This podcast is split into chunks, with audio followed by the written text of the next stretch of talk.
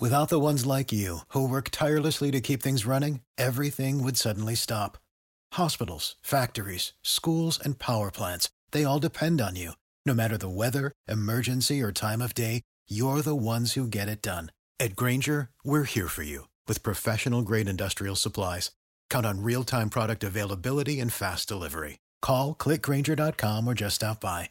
Grainger for the ones who get it done. This is Sogcast number 12. My name is John Stryker Meyer, and I'm here today as your host for Sogcast number 12. And with this production is coming to you courtesy of Jocko Willink Productions and his right hand man, Echo Charles. And of course, today we're also joined by our secret secret uh, technician here, Tom. Good morning, Tom. Morning. And so, with that, I'm going to turn to across the fence, which talks a little bit about our secret war. And this was in May 1968. A team had been extracted from an LZ, a landing zone, but it wasn't clear if the entire team was out or not. And so, on that occasion, the King Bee, a South Vietnamese helicopter, was ordered to return to the LZ, and on it we had one staff sergeant, Robert J. Parks, who was on that helicopter going into the LZ. And because no one had radio covey to indicate the team was clear from the target, Spider directed the chase ship to land on the LZ to ensure that ST Oregon was extracted successfully. It was also a last act of desperation. He had hoped against all odds to see Lane, Robert Duval Owen, or one of the Vietnamese team members of ST Idaho. No one saw. Spider jumped aboard the H-34 as a mortar round exploded in the bomb crater and dozens of weapons fired upon the King Bee. As the chopper was lifting off, the door gunner sitting next to Spider Parks was killed. And this was one mission on one day, May of 68. And today it is my extreme pleasure to introduce Robert J. Spider Parks to Sogcast number 12. Spider, welcome to the Sogcast. Thank you, Tilt. And um, on the, we started in the middle of one of those exceptional days where um, we didn't talk about ST Idaho, but at that time we had recon teams. Previously, you had been on a member of Spike Team Idaho. You had run several missions with the, uh, that team. Glenn Lane was the one zero. That's right. And at that point, you had been promoted to your own team. You earned a new promotion. So you get transferred from Idaho. Lane goes out with a new team member, Robert Duval Owen, and that team goes missing in action May 22nd, 1968, and they remain missing in action today. They are amongst the 50 Green Berets from the Secret War in Laos, Cambodia, and amongst the 1,583 Americans who are still missing in action today in Southeast Asia from the Secret War. So, getting back to that day, the um, standard operating procedure if a team disappears or is in severe trouble, there's a bright light. And a bright light is an emergency insertion by a recon team. In this case, it was Spike Team Oregon with George uh, Sternberg, who, if you haven't seen it, was on Sogcast 1 and he talked about that day in extensive detail from his point of view. He was Mike Tucker and Steve Perry, were the Americans with four or five indigenous troops from Spike Team Idaho. They went in looking for Idaho. They found no one. They had heavy contact. Everybody was wounded. They had one of their team members was killed in action. The team was pulled out, and this was the scene where you go in, and that moment in time, just one day where uh, you're riding in the chase ship, and we've never heard your side, but that brief time on the ground, I can't imagine all the bullets being shot around you as you went over. Can you talk a little bit about how you landed, and then what you saw or didn't see. And of course, like we said, you were hoping to see somebody from Idaho, but you didn't.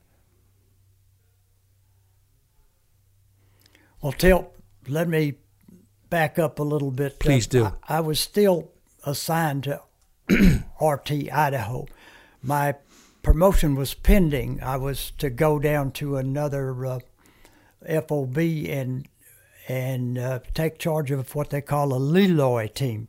Le Loi was a famous uh, warrior in the old uh, Vietnamese tribal wars, and uh, I hadn't left the compound. I was still assigned to RT Idaho. I was supposed to go on that mission, and Lane said, Spider, you're getting promoted. You get ready to go down to Kontum. And uh, uh, Owen is ready. And we had Owen had trained with us. He'd had an, another tour and uh, ahead of that and was ready to go. And Lane said, you know, uh, you need you need to stay here and prepare to go. This, you know, I'll take Owen. Owen was ready, so I was okay with that. Uh, and then when we didn't hear from them, uh, I be, became adamant that I wanted to go. And then uh, uh, Colonel Bill Shelton said, "Spider, you you can go on the chase ship." I said, "Okay, that'll be enough."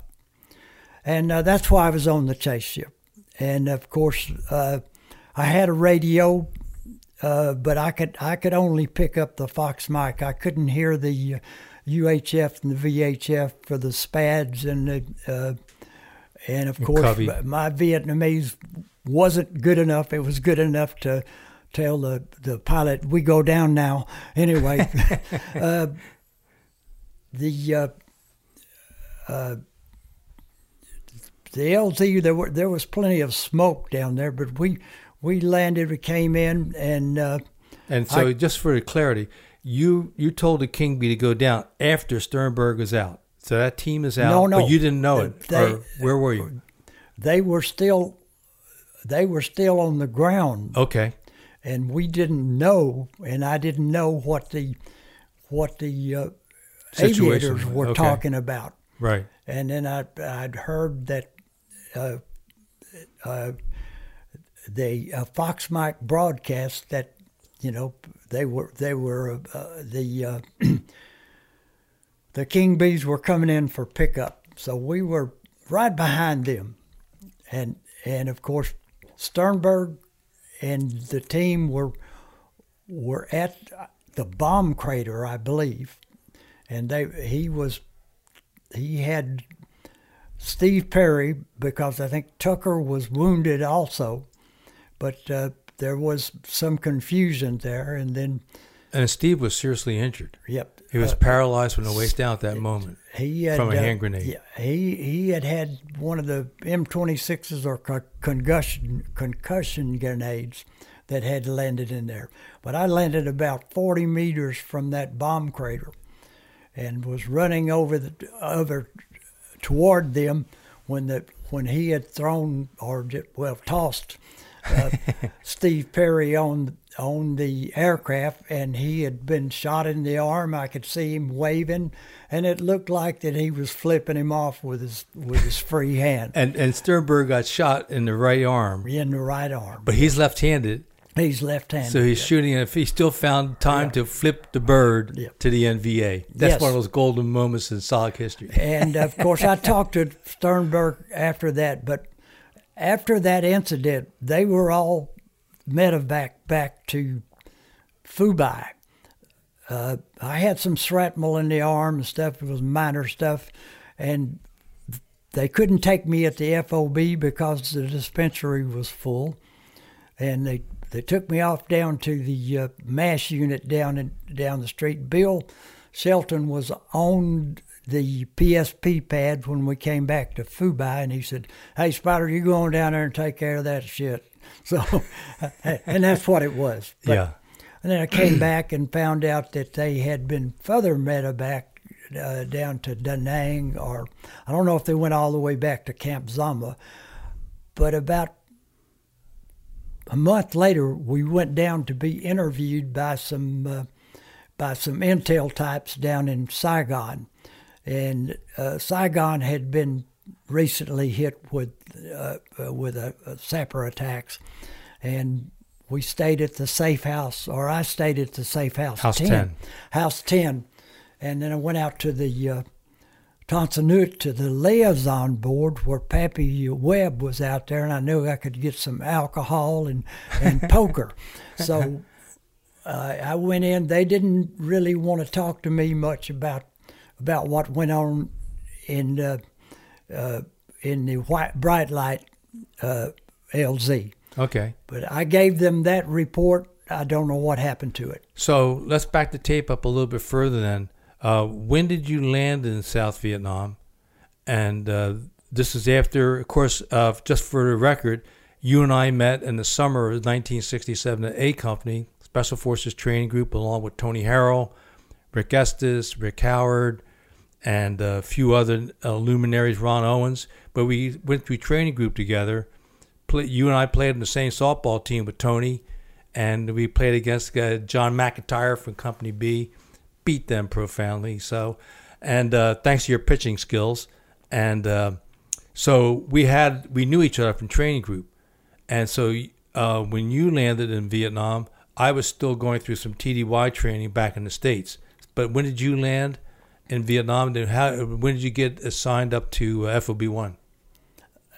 I landed in Vietnam uh, just just after Tet of uh, uh, 68. 68, and uh, I uh, I had gone VOCO to uh, up to FOB one by way of FOB three in Khe Sanh, and I I had been reading about Khe Sanh in the in the front uh, page news of, Every of day. this siege. Sure. And I said, you know, uh, uh, that's why my dad said, don't volunteer for nothing. and uh, at any rate, I met Troll Sternberg up there a few days before I was able to get out of Khe Sanh, and and uh, uh, that is another experience that I was so glad I was assigned to FOB one. Wow, how long were you at Khe Sanh? I mean, FOB three was About a week. that's a week too long, right? Well, yes, it was. I I could tell you a little uh, story of what happened. Uh, I, I was on a King Bee, and I had a I had an M16 and a duffel bag full of new uh, sterile fatigues that, Right. that had no red dirt on them. And I looked around. The guy that was on the the chopper with me was a guy named Valentine, and he looked completely red dirt and mud. And it, uh, he he needed a shave, and, And the red uh, dirt was from Khe Sanh, red dirt. yeah, that from Khe Sanh. He'd been on, he'd been down to to uh, Saigon and was coming back up. Anyway, here's what it's like. The helicopter said, "We go down now," and they just it's like being on a roller coaster. They they go Spiral. down, and then about twelve feet, ten feet off the ground, I saw my duffel bag go out, and it's going end over end. I looked around and said, "This is not my stop." And of course, the Oh, the door right? the door gunner pushed me out and and they did not want to stay long so No. i found my duffel bag and nobody was out then a hand comes up out of out of a bunker and says hey hey you hey expletive Yes. come over here. Run. Run mother sticker. Yeah. and and so I start running over there, and I hear this pung in the background, and everybody's underground, and, and those are 122 rockets or mortars coming off of Rock Mountain, which is right outside of Khe Sanh. Indeed. But that that was my introduction to Viet, to Vietnam, really. and and the reason why the King Bee didn't stay very long is because at that point in time, during that Tet offensive, any any aircraft that landed there generated enemy gunfire, mortars, or in this case, 122 At rockets. the airfield, you could see the remnants of a C-47 blown apart. Whoa! and, and you could see that on on the ground. You knew that hey, this is Indian territory. and I say that with respect to Indians. And We'll Indeed. get into that later on if you want to. We absolutely will. Talk a little bit more about the uh, Comanche experience. But getting back to uh, RT Idaho, ST Idaho. So you get back to Phu Bai, and somebody says through the process, introduces you to Glen Lane. How's that work? Or, um, Well, I- I, the sergeant major. this is all in- new to me too. Sergeant Major en, Enriquez at the time uh, called us in and he said, uh, uh, I forget, we had started off from from uh, the SFOB in Nha Trang. There was about 15 people. When I got up there, there was about four of us on a chopper. And the sergeant major said, uh, any of you had any recon experience? And of course, I said, well, I was in a recon reconnaissance troop in in uh, the 49th Armored Division when it was activated at Fort Polk, and I have a, some experience in that. And I was also on alert with the 16th Infantry Rangers, and he was smiling. He said. We got a place for you, Spider. but anyway, I wasn't Spider at the time. Right. But I, I messed up. but Enriquez was a super sergeant major, as as were all of them there that we had. Yeah, So he then assigns you, or to RT Idaho. right, and Uh, one of the uh, one of the former members had uh, gone on a mission and decided that it wasn't for him. And of course, there was uh, nothing derogatory, but uh, they got him out of the FOB. post haste.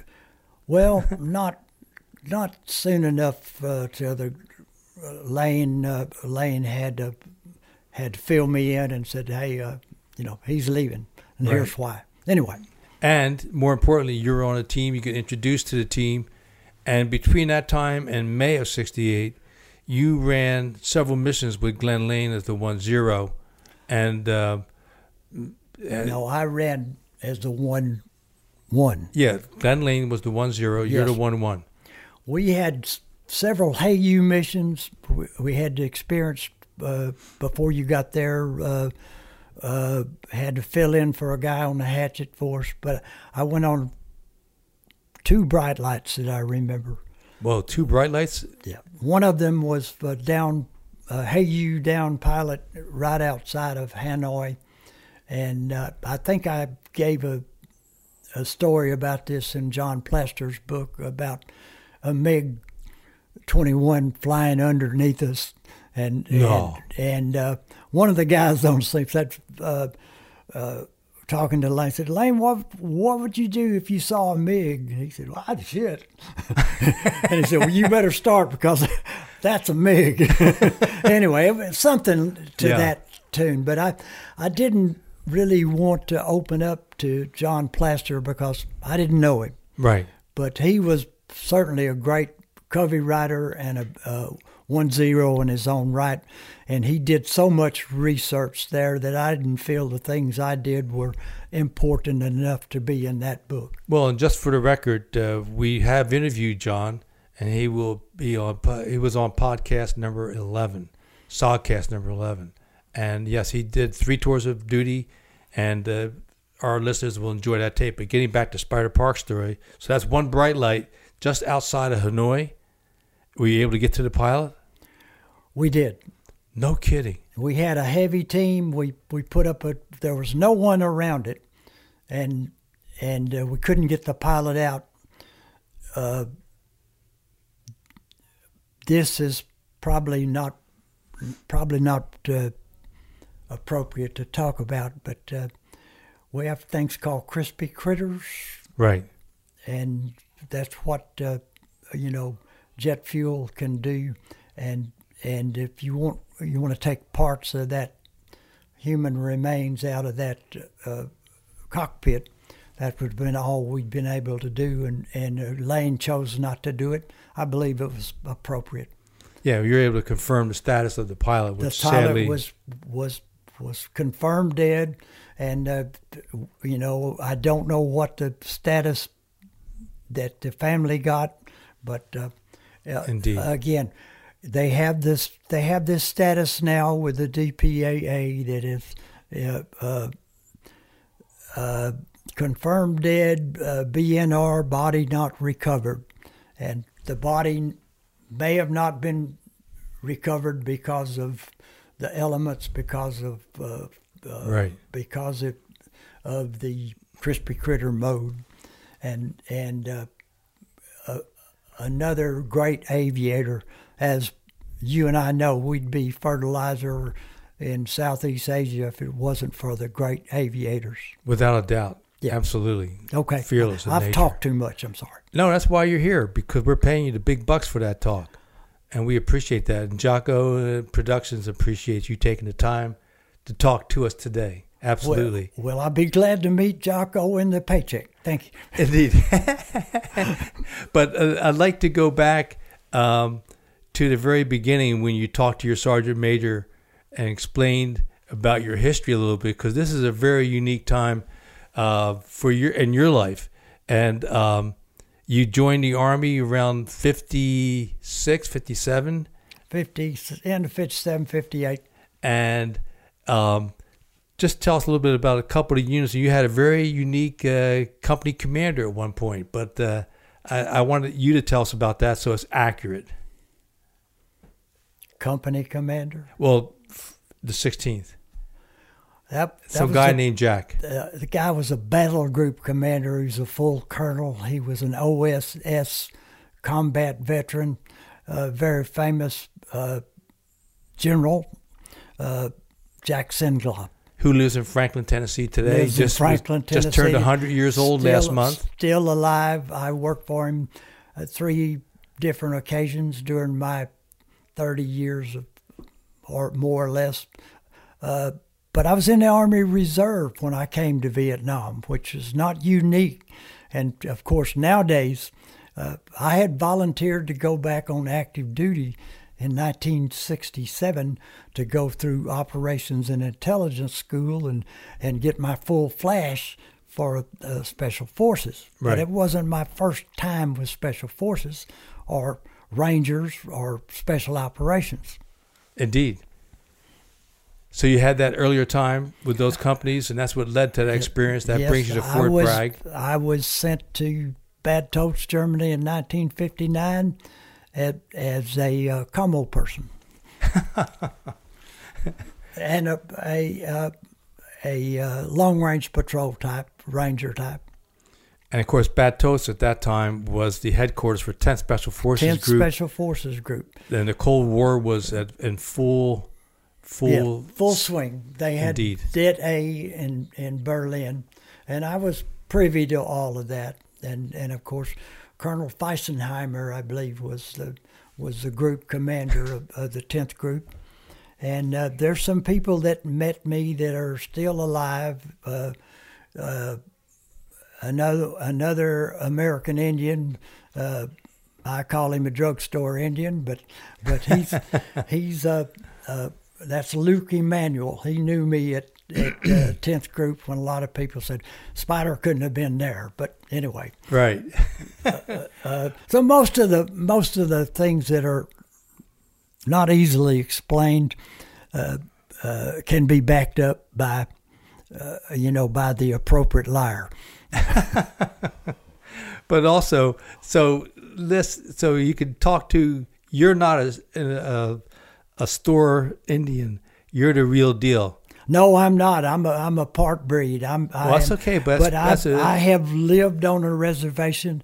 I slept with the horses. I grew up and and uh, uh, chewed that dirt with, but the reservation we were, were on no longer exists. It was uh, it was kind of like a gypsy uh, a gypsy band. There were Comanches, Apaches, Navajos, Hopis, Zunis, and all kinds of uh, Mexican and Mexican Indians.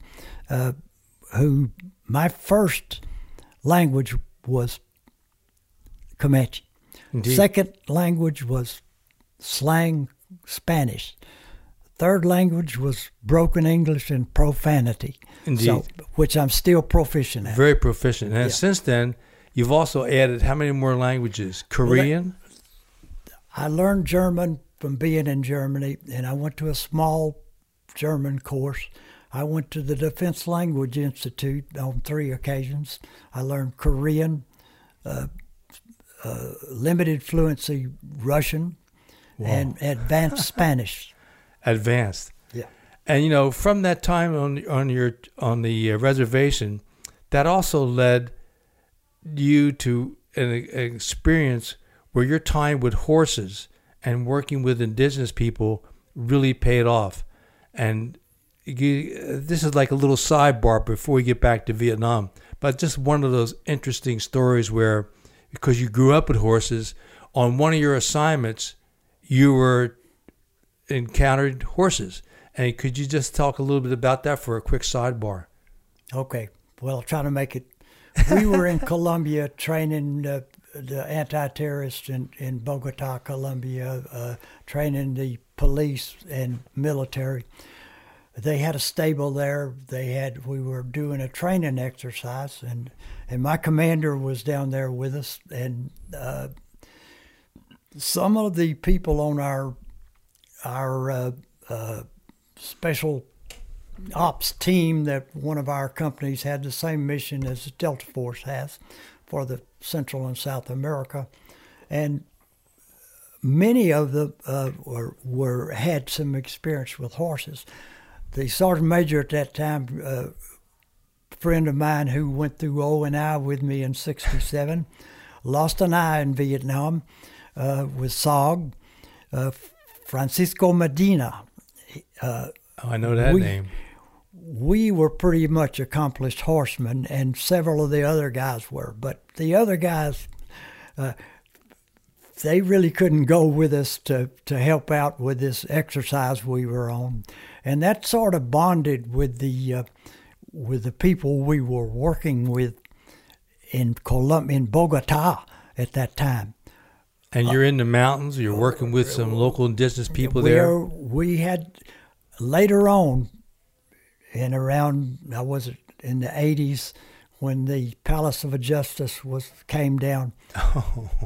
Uh, that contact that our company had with those people, and my commander, I, am not sure if this is still classified, but the uh, the takedown of the uh, of, of the Ju- Palace of Justice, uh, the third of the seventh had a lot to do with that. So that- Indeed. enough enough said. Well, maybe we'll we'll come back a little later, but but here the key element was on this exercise, you and a couple other special forces soldiers Yes. worked with the indigenous troops, and your experiences with horses helped you to ingratiate yourself as a Green Establish Beret does. rapport, Tilt.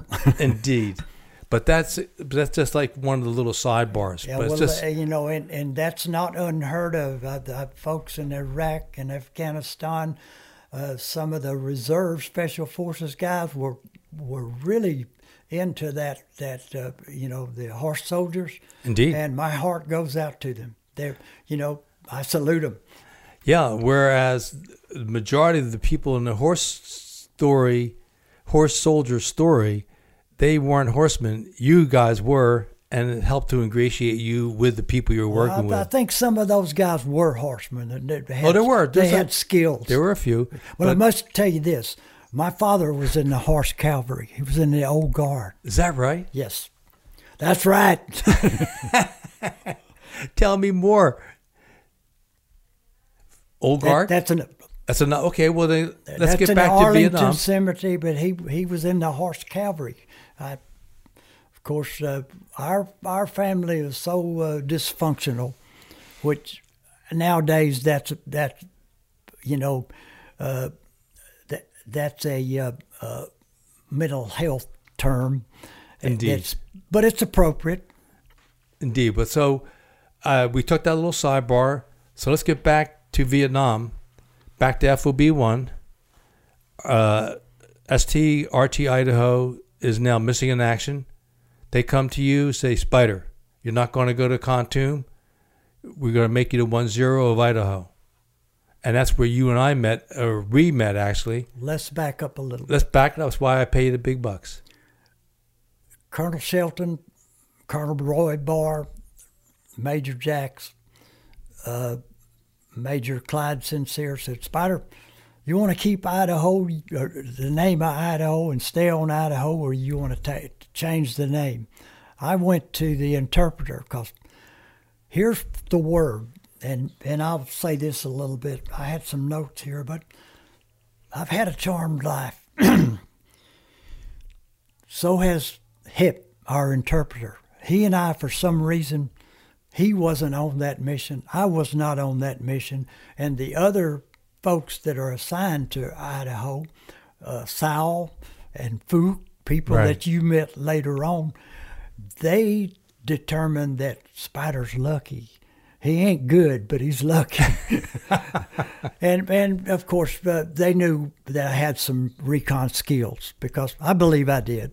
You did. And, and we uh, we improved on the uh, SOP that Lane had so hardly worked on, or not hardly worked on, but so worked on so hard.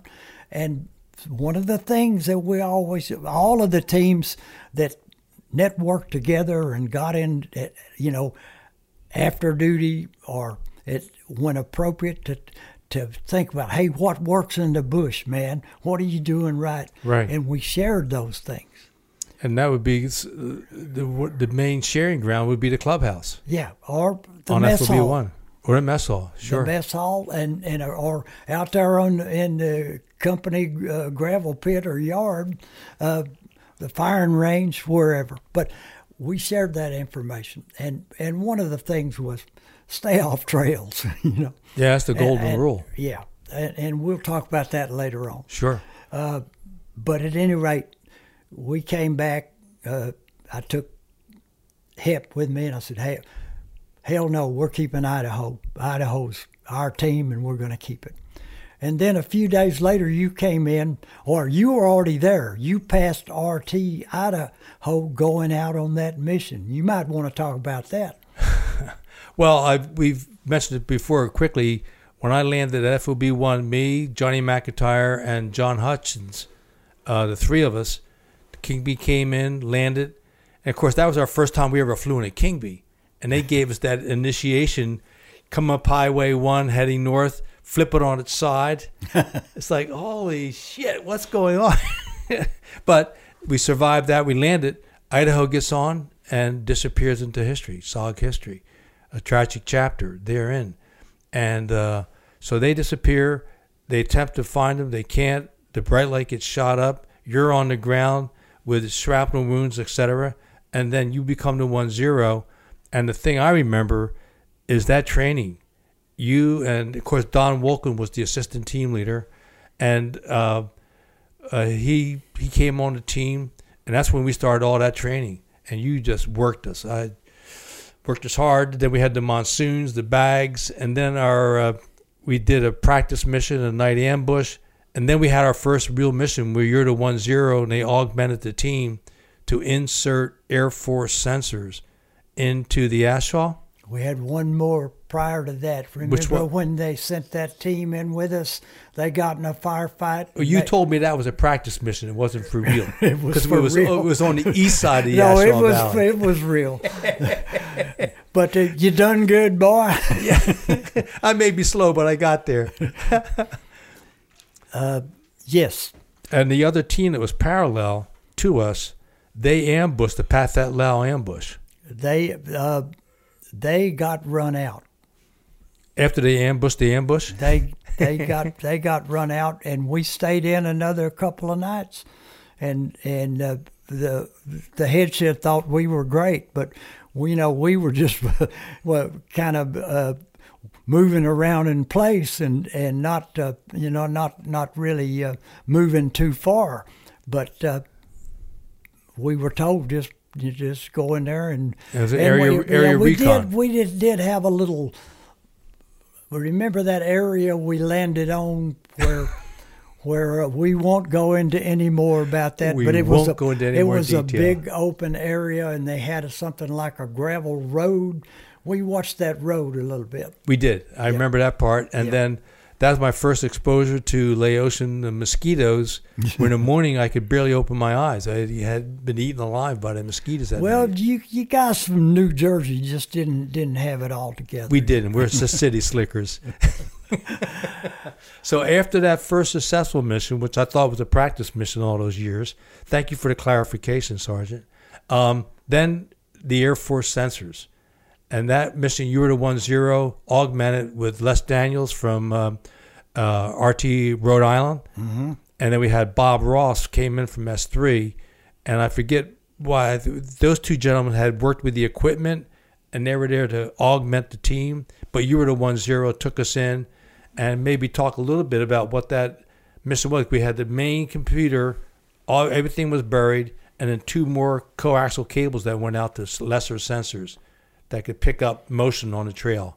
Well, that's why Ross and and I believe uh, I don't know if it was Hal Falk, the other guy, but but uh, Les that- Daniels. Les Les Daniels was was with us to insert. Right. Okay. But we inserted them. They turned them on and made sure that we didn't screw them up. Right. and they were out there, you know, to to do that. But uh, uh, they said, Spider, you're going to be in charge. You're going to be the one one zero. I said, okay. I said, I'd I'd rather not go out with someone, you know, that maybe their first, second mission on the ground or whatever. But Ross and Falk were great people, and and uh, they they helped us. But you remember when we buried those things, there was an antenna sticking up, Right. and when we the reason we didn't get killed on the way in is because they couldn't lower the AA guns low enough. They they thought the 101st was coming in, and they were going to be coming in at Oh, is that right? 3,000. That's the reason we came in right off the.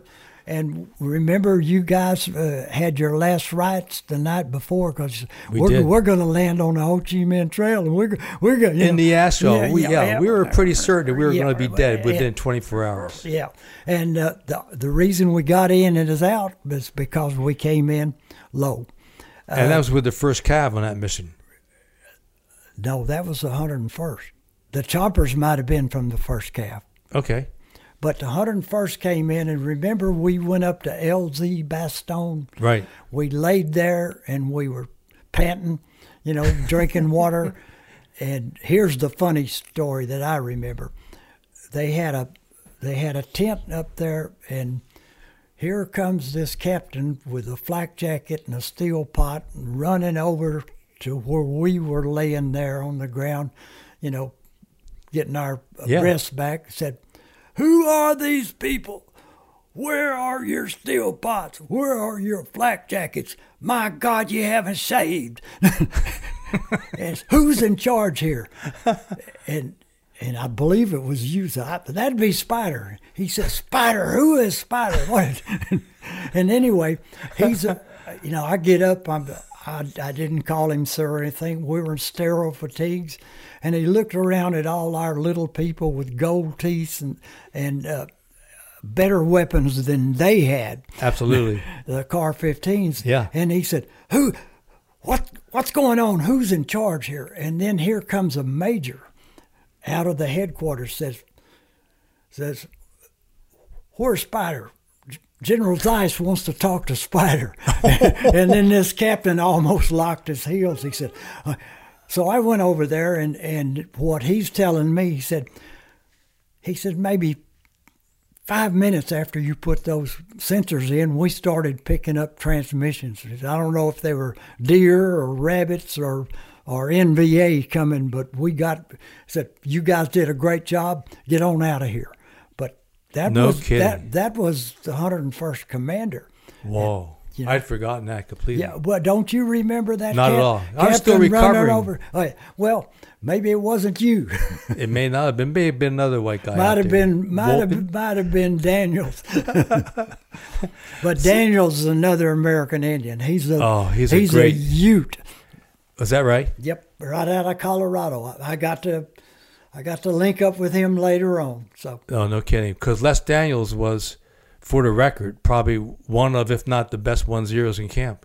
better than me. Oh, better than all of us for sure. Great guy. Um, so then in September, Idaho put in another set of sensors up by Khe Sanh. I forget. Were you the one zero for that? Was no, that by I that was time not. was Don? No, no, no, it must have been Don Walker. Okay. Or, or you. No, not not me. It was Don because uh, Yeah. that was September up by Highway Nine. Idaho became sort of a a uh, uh, best horse. Uh, use you know, uh, use your best donkeys and and uh, guys that seem to have a charmed uh, existence. Well, we ran that mission, and also during that time we had some monsoons, so the team was inactive, a lot of duty in in, in the camp, and then finally we come to October the fifth, when ST Alabama is inserted, and uh, they had an inexperienced one zero team leader, and they went in with a nine man team.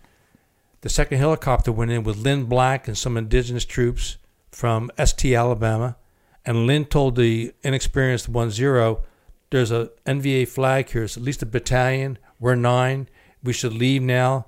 The Vietnamese team members told the one zero, "We should leave now." He said no, and then he committed the mortal sin, which we referenced earlier. He walked down. He led the team down a trail.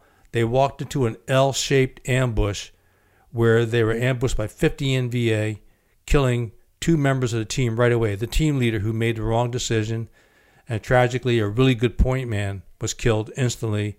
Firefight went on. It commenced all day. And at this point, yourself and Spider Parks, uh, Spider Parks, you are, Pat Watkins were flying Covey that day for the entire day, relaying commo from the team on the ground with Lynn Black talking to you and you and or Pat Watkins directing airstrikes all day. And uh, first, just we've talked about it a little bit in the book across the fence, but for you, what are a couple things that stick out in your mind? And then I think it was near the end of the day, you had one of those moments in life that you'll never forget, where you almost had a midair collision. Well, first of all, Tilt, we uh, I was flying Covey. We were both out there. Uh, I was a Covey rider. I was. I'm not a Covey pilot. Covey pilots could do everything that Covey riders could do and more. And but here's the thing. Pat was was uh, uh, I believe he was with uh, uh, uh, Covey two five six maybe two five four. Uh, they were they were about bingo on gas, and they couldn't stay as long. as And we- bingo means low on fuel. Yep, yep. Anyway, he uh, he had we had told James Stride uh, go out on a VR and you pick your own LZ. Don't don't pick the one that's that's been appointed for you. And we think that there's a mole somewhere, and we shared that information. I said, uh, Even that early in May, Yeah. 68. Wow. but but even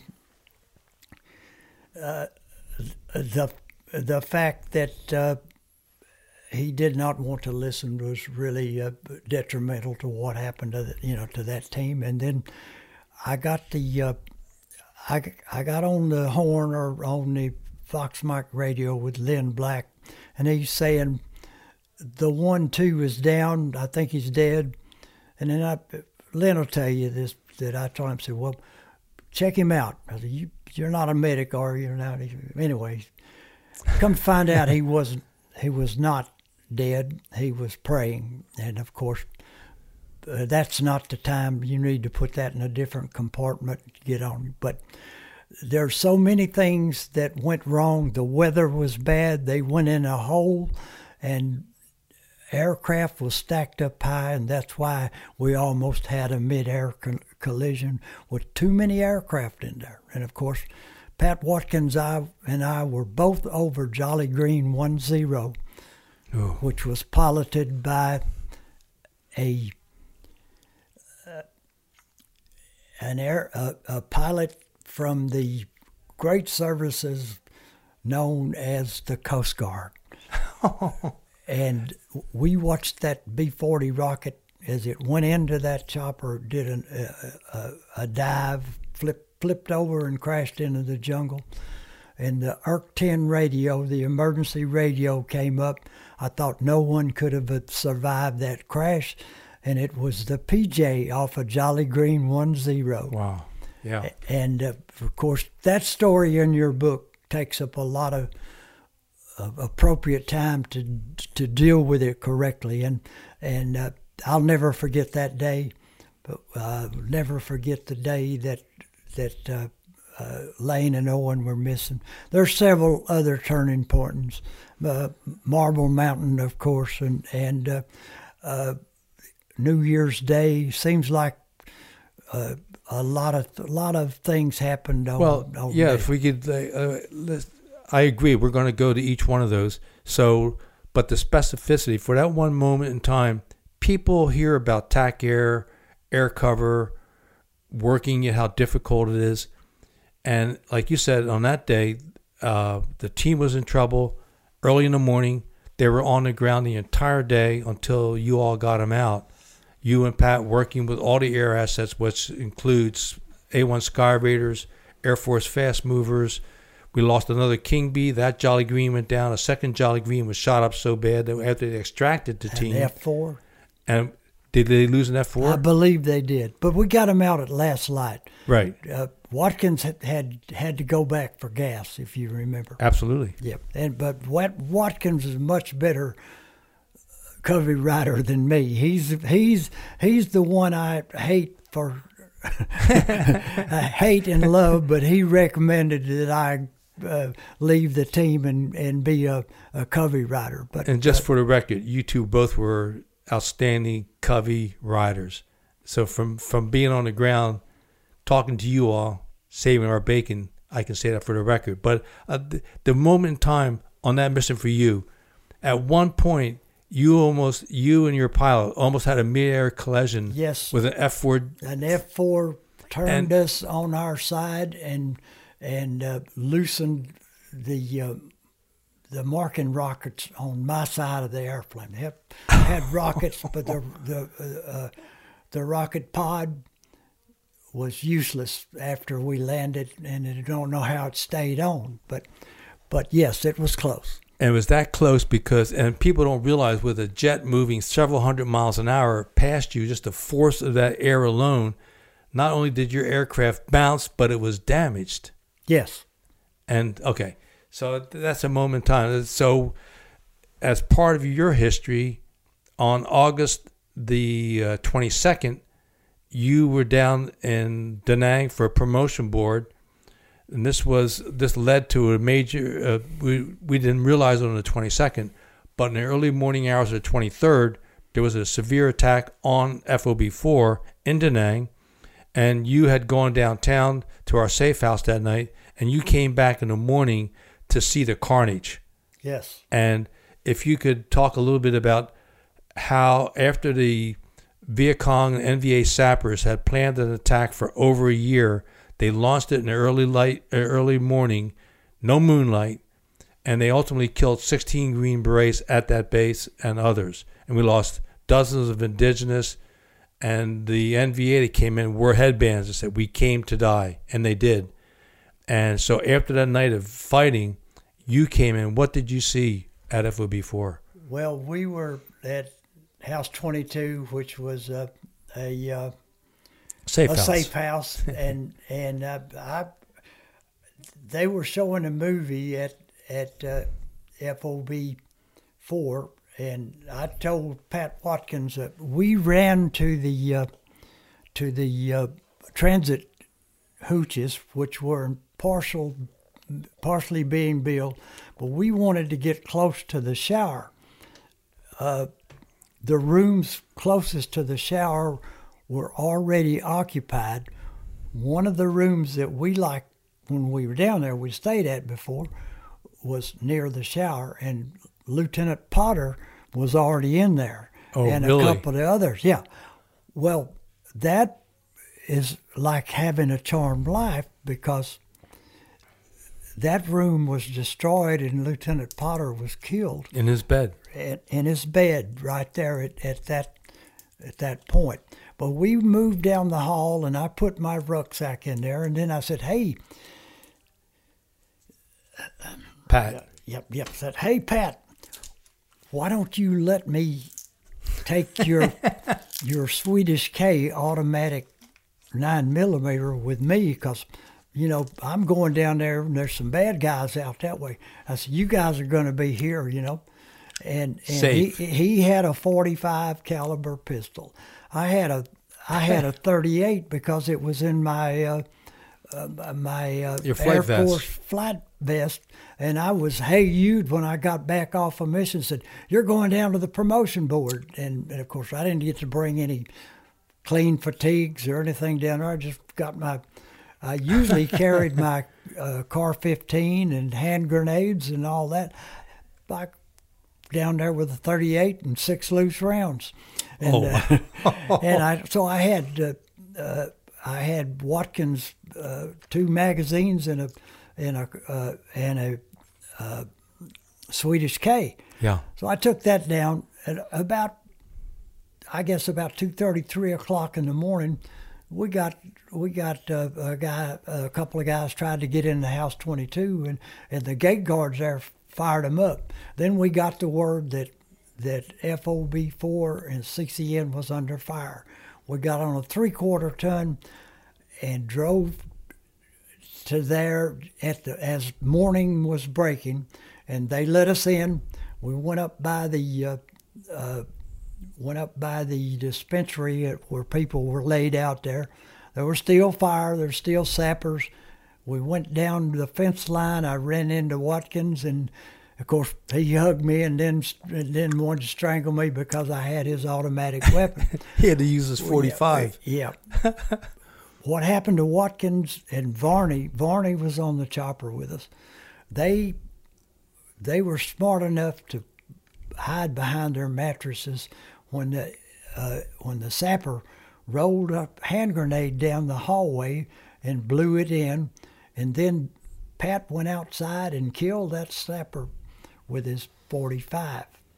Then uh, they got they got behind some uh, I guess it was uh, some sand piles or or sandbags, and then Watkins told me that they were getting fire from the commo bunker, and uh, uh, there was a a captain Pfeiffer who had thrown a grenade over maybe 50 yards or Yeah, long distance. He had a strong distance, arm. And and uh, Varney had got up to to tell the people inside the commo bunkers, "Hey, we're Americans," but they were already sappers in there, and, and he got shot, so he was killed. And and uh, Watkins and I went on down after sunrise. We were down well, just before sunrise, I guess. There was some. There was two NVA sappers in their uh, uh, cloths, and and they were in our latrines, Right. our wooden, you know, Latrine. latrines. Yeah. and they had locked arms, and they were getting fired up. I believe uh, Doug Gottschall had walked down there with us because we were picking up stragglers. There was no organized uh, organized defense as as you would have it, and Watkins took charge of that. He said, "Hey, we're going to go here. We got to prepare for a counterattack." Nobody thought. I didn't think about a counterattack, but he did. And he said, you know, he said, we're going to. So we we took these stragglers down and uh, uh, firing inside that uh, th- that uh, shitter, Yeah. and it blew apart. They had laid together and pulled the pin on a hand grenade and killed themselves. Now those guys were dedicated. They were, you know, Oh yeah. uh, of course, to them that was uh their mission, and it was worth dying for. We can, you know, we were doing the same things. We, we didn't want to die, but you know, when it come to it, you, you know, you and I, we had our SOP, we had our final rounds, we had our, we had our Last nine millimeters, we had our hand grenades, and uh, you know, not going to be taken alive. So No. that when you fighting those kind of people, I mean, grudgingly, respect that hey, they did what what they were fighting for. However, uh, you know, why I didn't I have no remorse in squeezing the trigger. None. So, yes, that uh, So you're there for that historic moment. yes for you're that. there with Lynn Black on I, October you know, the I should have been there, but I, I would have probably been in Lieutenant Bo- Potter's bunk. But anyway, I believe I've had a charmed uh, life. without a question. And then two days after October 5th, I'm biased on this, just to wander for a second. You and Pat Watkins, again, as Covey riders, were over our team when uh, we finally made contact with you all. And you provided uh, great coverage for us, coordinated the air. And again, we got out last night with uh, Captain Tin pulling us out. And then other moments in time, which would include Christmas Day, which was one of the most unusual uh, transmissions I ever had. I was on the ground, we're in contact, and you said, We got an intel report. Do not go to the Northeast. And you had talked to the Frenchman. Yes, yeah, I remember that. yeah, he said, "Don't move, don't move a hair. Tell those guys, you know, tell those guys, just don't tell them why, because, you know, another thing that we we didn't pay enough attention to is the ability of the NVA to RDF. They they were masters at that. that you know, after a few transmissions, uh, they Yeah, were the- able to. Get, And the RDF is radio direction finders. yeah. So they were able to triangulate. If they had, if you were on the FM radio for just a short amount of time, like Doug's case, he wanted to remain clandestine. Mm-hmm. And well, minimal. he, he gave me the right info, and and I, he said just relay it. And I said, yes, sir, private. you and Doug LeTourneau are private PFCs. right. So um, we'll go fast ahead for for one week. On New Year's Eve, '68, team is inserted. You went out, gave them a team okay. You came back a little bit concerned uh, because it was New Year's Eve. We won't talk about your concerns, but you came back, and in the morning, you flew out early again to check in with the team, and that was where one of the first times we had a recon team on the ground hit by sappers. yeah, And so again, this is another one of those sad but historic moments. You you're directly involved. I was on the radio with, uh, I believe that was uh, LeBon, or who is the other? But Halls and Hall, Haas. because we knew Halls They were from Canadians. They were. Yeah, But he, he said, wait, and I heard AK fire in the background, and I just started shaking my head because I never got another transmission from them. wow. And that's where the whole team, uh, th- there were no Indians killed. Is that right? Yeah. Correct. Yep. And and that fine crew chief from the 101st that went down on the string and tied the bodies. No, I wasn't. I've forgotten that part. Well, they took them down to to uh, Danang, to FOB four Four. and remember Colonel you, Warren. you talk you but. There, we've got too many stories. yeah. Well, uh, these are the SOG stories that you were directly involved in, yes, and and more. and more. And so I would, we've gone through some of that. And so for your remaining tour of duty, you and I were together at FOB4 at CCN after they closed FOB1. But I seldom saw you because you're busy doing what down there? You're wrapping up your tour of duty. And up on chin strap, up there where uh, uh, up up where uh, uh, uh, Larry Trimble's team was up there, and I was up there with another FOB. I didn't want to hang around the head shed. I thought I'd get Hey You again. indeed, And you know what Hey You is for our audience is, you know, you're standing around doing nothing, and uh, uh, you can explain it better than me. But you've been Hey You. yeah, hey, you, you're going to You have too, Tom. Voluntold. And uh, so from here, I'd like to go back to something we skirted over when you were talking. Maybe we can't go into too much detail now, but you when you were in Bogota, there was another. This is a changing gears. We're going from SOG now to years later. You're in Bogota, and you quickly mentioned the Hall of Justice had been overrun by terrorists, and you were there at that moment in time. Could you talk just a little? I got, I wasn't there when it happened, but I got there later on. It's kind Okay. of like when I got into FOB four, you know, charmed life. Indeed, but that was um, a moment in time where uh, you're still. Were you still with the third or seventh then? the three seven. Okay, and so you're down there, and that was where the terrorists took over the Hall of Justice in Bogota. They Killed the justices, yes. Wow. Executed, I don't know how many uh, Supreme Court justices. But of, of the assignments I've had, till uh, the third of the seventh and the duty up in El Salvador, either other countries training their armies, training their uh, uh, civilian defense forces, uh, going to Argentina, getting to travel on the parachute team to every country in Central and South America except Chile.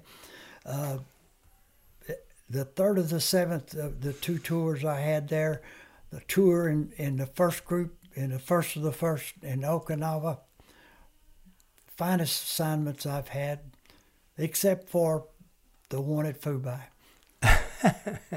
Yeah, that was a little different, that's for yeah, sure. a little different. But nonetheless, that's a special forces career that's really, you're too modest to say it, but I'll say it, is exemplary. And that's why we're here today. I'm just honored to have you with us to talk about that. And, um, you know, during that time, you also spent some time in Korea. And I Yes. remember there was at least one poster that was made from May 6th, like 98 or 99, when you had participated in a major jump. Your jump demonstration team had jumped into Korea, and you had talked a little bit about your time in Korea with uh, another unique assignment. Well, I I uh, I left Panama just before Just Cause. Oh, is that right? Yes. Okay. And uh, by the way, one of my one of my uh, uh, acquaintances, one of my jump personnel or jump trainees was Manuel Noriega. Uh, he No. had he had yes, I have pictures of, of that to prove that. But Manuel would was a, a skydiver, and he loaned us his aircraft for weekend practice jumps along with the Panamanian jump team. Really? Yes. uh, but I'd also had made friends with some famous skydivers in Korea, and we had a Commander's Cup jump in, in Korea. I got to meet uh, a lot of uh, Korean uh, uh, uh, uh, high ranking officers and their special warfare folks. And of course, SFDK, Special Forces Detachment Korea, took me under their wing and, and allowed me to jump with them as a reservist. So uh, I retired reservist. Anyway, Yes, indeed. uh, I, I hope that wouldn't compromise any of the people in that time frame. But I was assigned as the garrison uh, sergeant major, as a command sergeant major, uh, Camp Page, Korea, and they had a a, a fine compound there. Uh, uh, then later on, after I retired, I became a garrison commander of Camp Hialeah in Busan, Korea. So, Wow. but those are those are too long of stories, and and uh, uh, it just you know, some of the guys in Alabama said, "Hey, hey Spider, you Forrest Gump," and I, I said, anyway, uh, uh, I said I can back it up. okay, Indeed. Indeed. So, uh, but I, I'm about worn out. Let's wind this thing up, Till. Well, we're not. Well, we will uh, in a few minutes here, but you know, I think that uh, after your time in the army, there's also a, a period where your service to our country and then to veterans, where you went on to get high, get educated. You became a doctor, Parks, and then you worked with the VA for 15 years, working with veterans. Well, I didn't work with the VA. I worked for the Department of Army as a behavioral scientist, a substance abuse professional, uh, testing, training, uh, uh, education, and therapy. But that that took a long time. But but remember this: I came back in the army. I was on my way to be a public health professional. I had served in every department of the Dallas City and County. This is before you before before, I- active duty. Yes. Before before I came back on 67 to go get my uh, my the toughest course I ever took was the Special Forces O and I. But I was going to school at night. The the the uh, department was educating me and grooming me to be a public health officer. officer. I went, worked with meat, milk, food investigation, animal control, Right. vector control, VD investigation. really? really, yes, really. Uh, uh, uh, and and it was a, a you know it was it was an interesting occupation. Indeed. I had planned to go do a year in Vietnam and come back to the health department, but something happened. The bonding, the fellowship, the fellowship, and knowing that I get to travel, I get to go to language school, I get all this. I'm not going back to Dallas, Texas. And here's another thing: I was born at the hospital that John F. Kennedy died at. Parkland. Parkland Hospital. I was downtown in City Hall when he got shot. Really? Yes. And one of the officers that got killed was a high school friend of mine. And in 1980, 81, uh, his son was in my company in the 82nd Airborne when I was the first sergeant in the 82nd. And he was killed by his wife. So, Oh, wow, this the story could go on. So the 82nd was part of your career. Yes, So you ultimately one of- became yeah, yes. Yeah. you became a command sergeant major, and how many different posts did you actually serve as a command sergeant major? Actually, uh, Panama and Korea, uh, Camp Page, and the third of the seventh in Panama. That's the only two. Only two, yeah, Only two. yeah. That's out, again, it's outstanding, and uh, the modesty factor here, and then uh, continuing on, the last fifteen years through your American Legion post in Huntsville. Again, you're on a special detail there, where you continue to go to honor our veterans when they pass away. In fact, you had a funeral yesterday, did you not? Or two days ago? Day before yesterday. Yes. Yes, sir. In in the 13 years, we've done over 1,200 funerals for veterans. I serve as the uh, deputy commander of the Post 237 uh, American Legion Honor Guard. Indeed.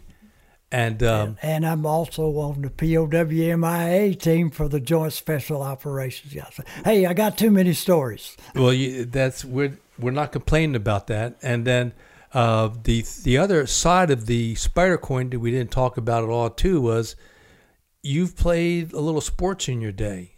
So even when you're in high school, in ninth grade, because back in your school, as a way they were transitioning to a new high school, you as a ninth grader wound up in high school and you were on the football team and you went on to have a career in athletics. That's where we met playing softball. But still, you've played football, baseball, and many years playing fast pitch long after most fast pitchers have retired. I played baseball in Korea.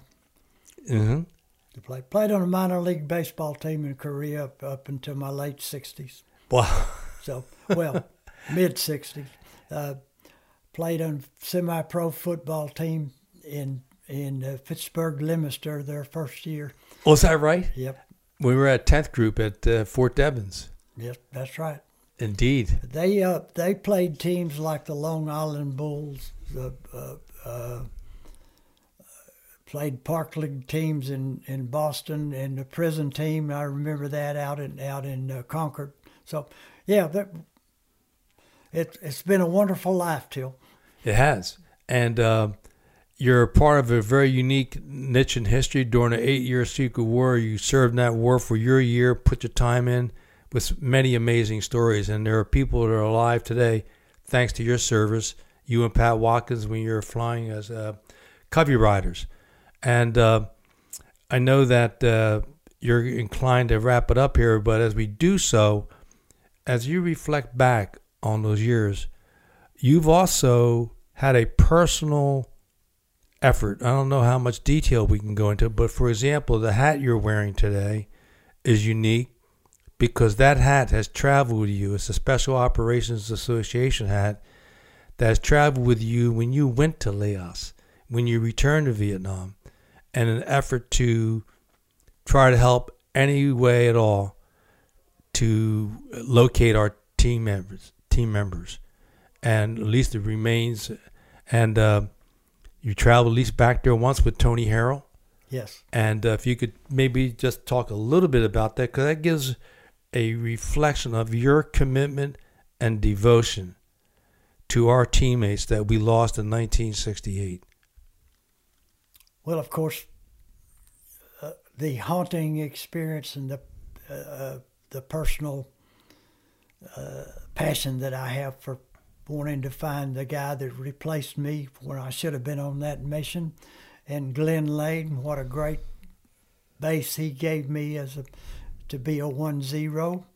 Uh, that's uh, you know that's that's a, a, passion that I I can't deny, and I have been able to travel uh, many times uh, due to uh, due to uh, due to my health and due to having enough made enough money and having enough funds donated to to allow me to travel, and I have a have a couple of businesses, one in one in the Philippines, and and one in Korea, and uh, I've had help from many different people over there.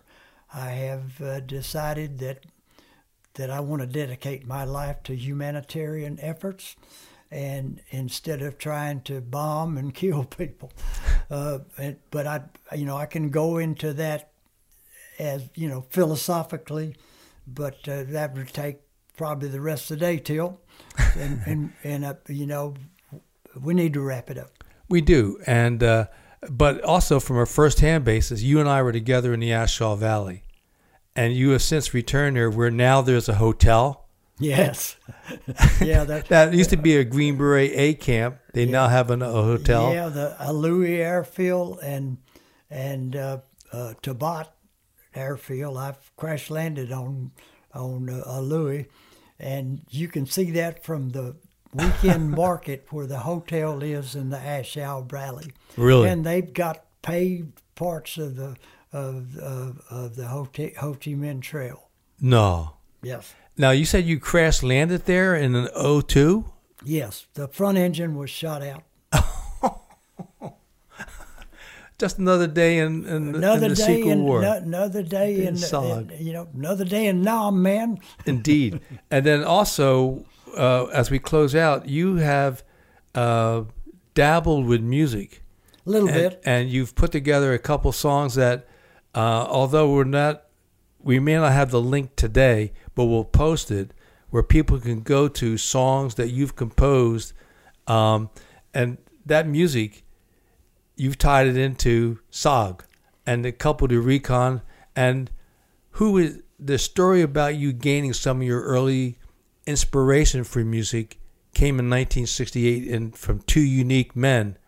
Could you just uh, before we wrap up, could you share a little bit of that and then how we if people are interested in Spider songs, where well, we could lead them to at some point. Well, Tilt, you were in that room with me when we were playing the guitars. You remember the chaplain played guitar. I remember. Grady Spry, famous airborne chaplain, used to drink a six pack of beer and, and play that. country western. Of course, uh, I was interested in country western and rock.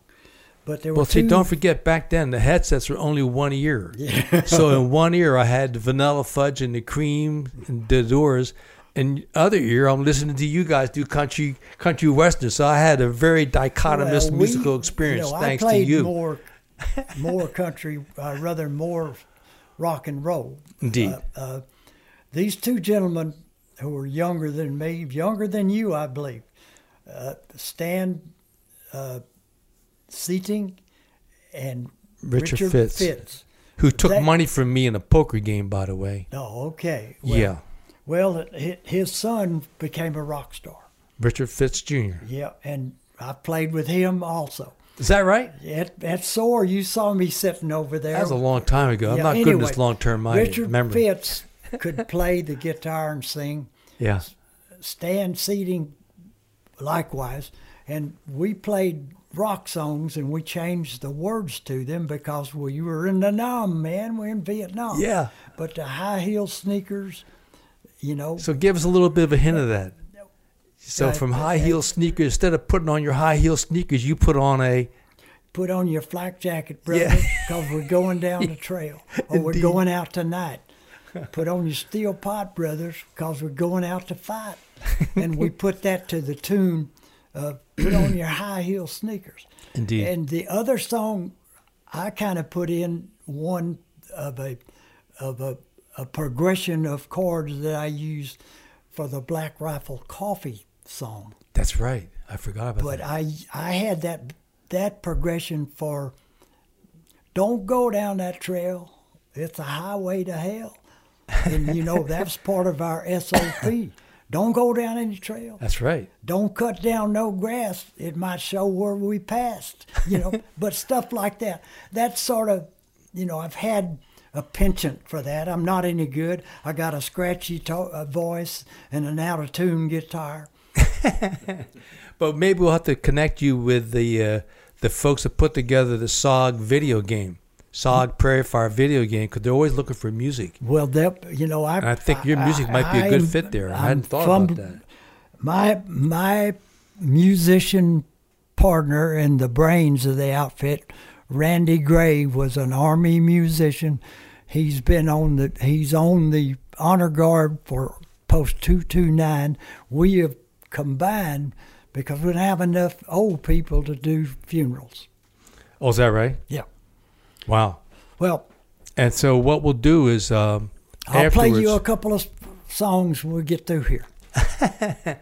Very good. And then what we'll do is um, uh, we'll uh, get that music and get the word out, and I will talk to people from Savage Games that put together the SOG Prairie Fire video game that's now out on the market, based off and it pays homage to to SOG and the men that were in it, and we will go forward with that from there. This should be a tribute to the memory of of Stan Seating and Richard Fitz. and And we we're not Randy and I are not doing this for money. We're doing it for historical preservation. Indeed, and uh, uh, we have to say that Richard Fitz was one of seven Green Berets who were killed November 30th, 1968. They were on an, an Eldest Son mission, which was a mission. Arthur Bader. Art Bader was there from New Jersey. Uh, he's the man I remember the most. I remember Fitz because he took money from me in a poker game. Yeah. But uh, but Art Bader, I remember him because of his New Jersey link. And he And- was in 67 and, and, and with us at Fort Bragg also. Is that right? See, I'd forgotten that. But Yep. On I got him mission, out of jail.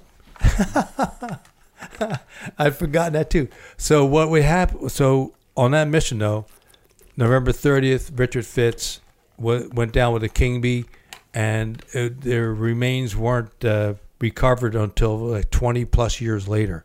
But they're now resting at Let's Arlington. talk about Richard's Jr. or Richard's son. Uh, he has a video and he has a memorial to that. It's called 23 Years and a Folded Flag, Right. something like that. And we may see him this October. We hope so at the Special Operations Association reunion in Vegas. And um, before we have a final, any final closing thoughts from you, sir? Thank you. And with that, we want to thank all the veterans out there today. Men like Robert J. Spider Parks, who fought for the ideals of our country. Truly an American hero.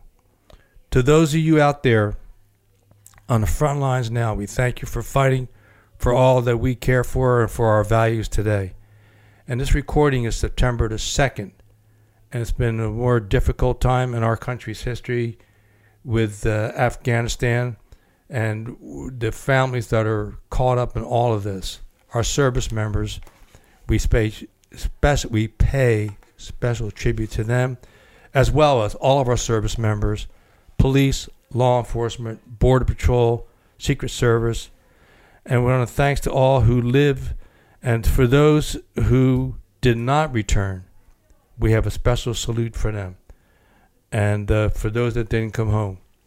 And today we close out again. We thank Spider Parks. Thank you for your service to our country, sir, and to all our people out there today. God bless America. Amen. And now for one of my favorite uh, duties with our top secret agent, our technician Tom, who we can't reveal his identity because obvious reasons. He's just too busy these days. But most importantly, we're here now to talk about Sogcast number 12 with one of my all-time brothers, uh, friend, man, mentor, uh, etc., Robert J. Spider Parks. So, what was your impression, sir, for the first time to meet the live and live our living legend? It was amazing, um, as usual. Meeting any of the any of the guys from SOG for me, but uh, Spider especially because I've read so many, so many books, and everywhere in there, in every book I think I've read, Yeah. is Spider Parks, and it was like meeting a legend. You know, it's like I've met him. Here's the legend. You know, and it, it, it, it's great. It's it's it's heroes like him uh, and yourself and the others that were with you that you know is a reason that people do what they do. You know, and it's it, inspirational that he continues. Uh, you know, all of the all the stuff that he's doing. Yeah, I mean, like he served in the army for 30 years. he doesn't even hardly talk or want to talk about No. it. And yeah, we barely scratched the surface, but I figure it's better to scratch the surface than not to get on the surface at all. Yeah, you know it, and I know it's got to be hard, even still to this day, for him to talk about um, with George. And it Oh, was yeah. interesting to get the confirmation. So Yeah. if you haven't listened to Sogcast Number zero one. one, Yeah. if you haven't listened to that one, listen to that one, and then listen to this one, and you'll see that they tie together. Uh, so it's uh, yeah, it's definitely. I know that's got to be difficult losing, you know, the team that you were actually on, Oh, and yeah. not not even gone from yet, but on, and uh, and they went out, and then you never saw them again. So I think it's you know that's a hard part. It's is discussing that. So it was good that he he gave some insight into it and his experiences with it. Obviously, we heard from the troll, Mr. George Sternberg, uh, and what his actions were like on the ground. So it's it's interesting to to see that. Well, yeah, and how many people? I think we can count them on about one hand. How many people actually ran recon with a team, lost a team, or like with Jim Short and Jones, Yeah, who we had Sogcast number two, or three, Two. two, and uh, he had that bright light where he uh, wasn't able to get to the uh, to the Air Force F four, and years later he went back on his own dime, got Yep. chased off.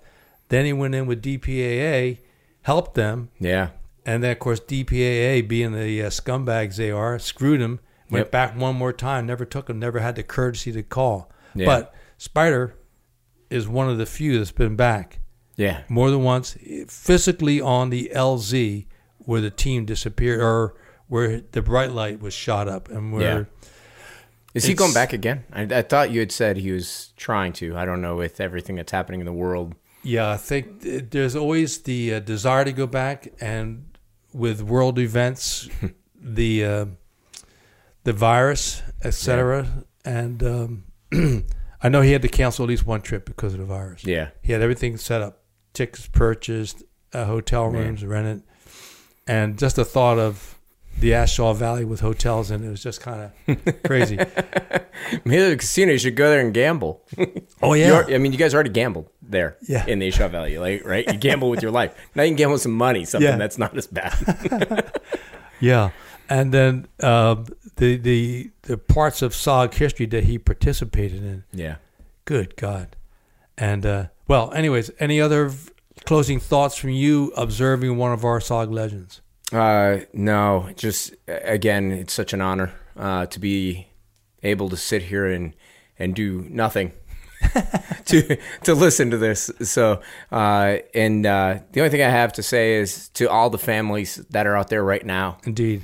Um, obviously, this will post later, but you know, there's people still fighting for you. So Always. keep that going. You know, keep hope. That's all you could say. And you know, there's always people trying to help, and and you know, keep that hope that they're going to help you. Indeed. Well, thank you, sir, and thank you for helping today. And uh, with that, one more time, we want to thank Jocko Echo Charles and his team for productions for doing our Sogcast. Without them, we couldn't do it. And like you said, um, this particular moment in time, September 2nd, 2021, it's a unique moment in our country's history. And any of the families that hear this, you will remain in our prayers. The 13 families that paid the supreme price, that became Gold Star families, you will remain in our thoughts and prayers. You will not be forgotten. As we move forward, we thank those who are putting their lives on the line every day for our country.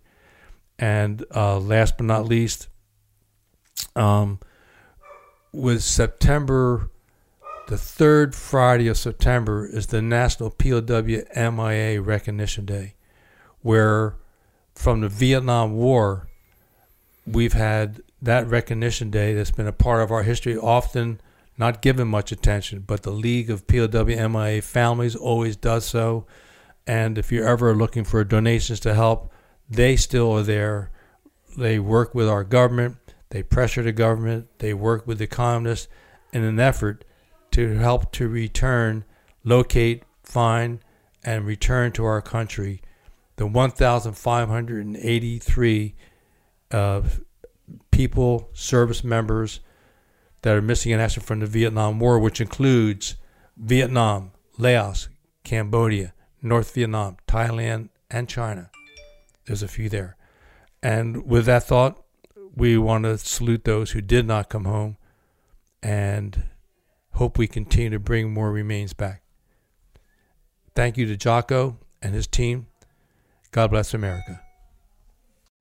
You know how to book flights and hotels. All you're missing is a tool to plan the travel experiences you'll have once you arrive. That's why you need Viator. Book guided tours, activities, excursions, and more in one place to make your trip truly unforgettable. Viator has over 300,000 travel experiences to choose from. Everything from simple tours to extreme adventures and all the niche, interesting stuff in between. So you can plan something that everyone you're traveling with will enjoy. Real traveler reviews give the inside scoop from people who've already been on the experiences you're considering. So you can plan with confidence. Free cancellation helps you plan for the unexpected, and 24 7 customer support means you can travel worry free. Download the Viator app now and use code Viator10 for 10% off your first booking in the app. Find travel experiences for you. Do more with Viator.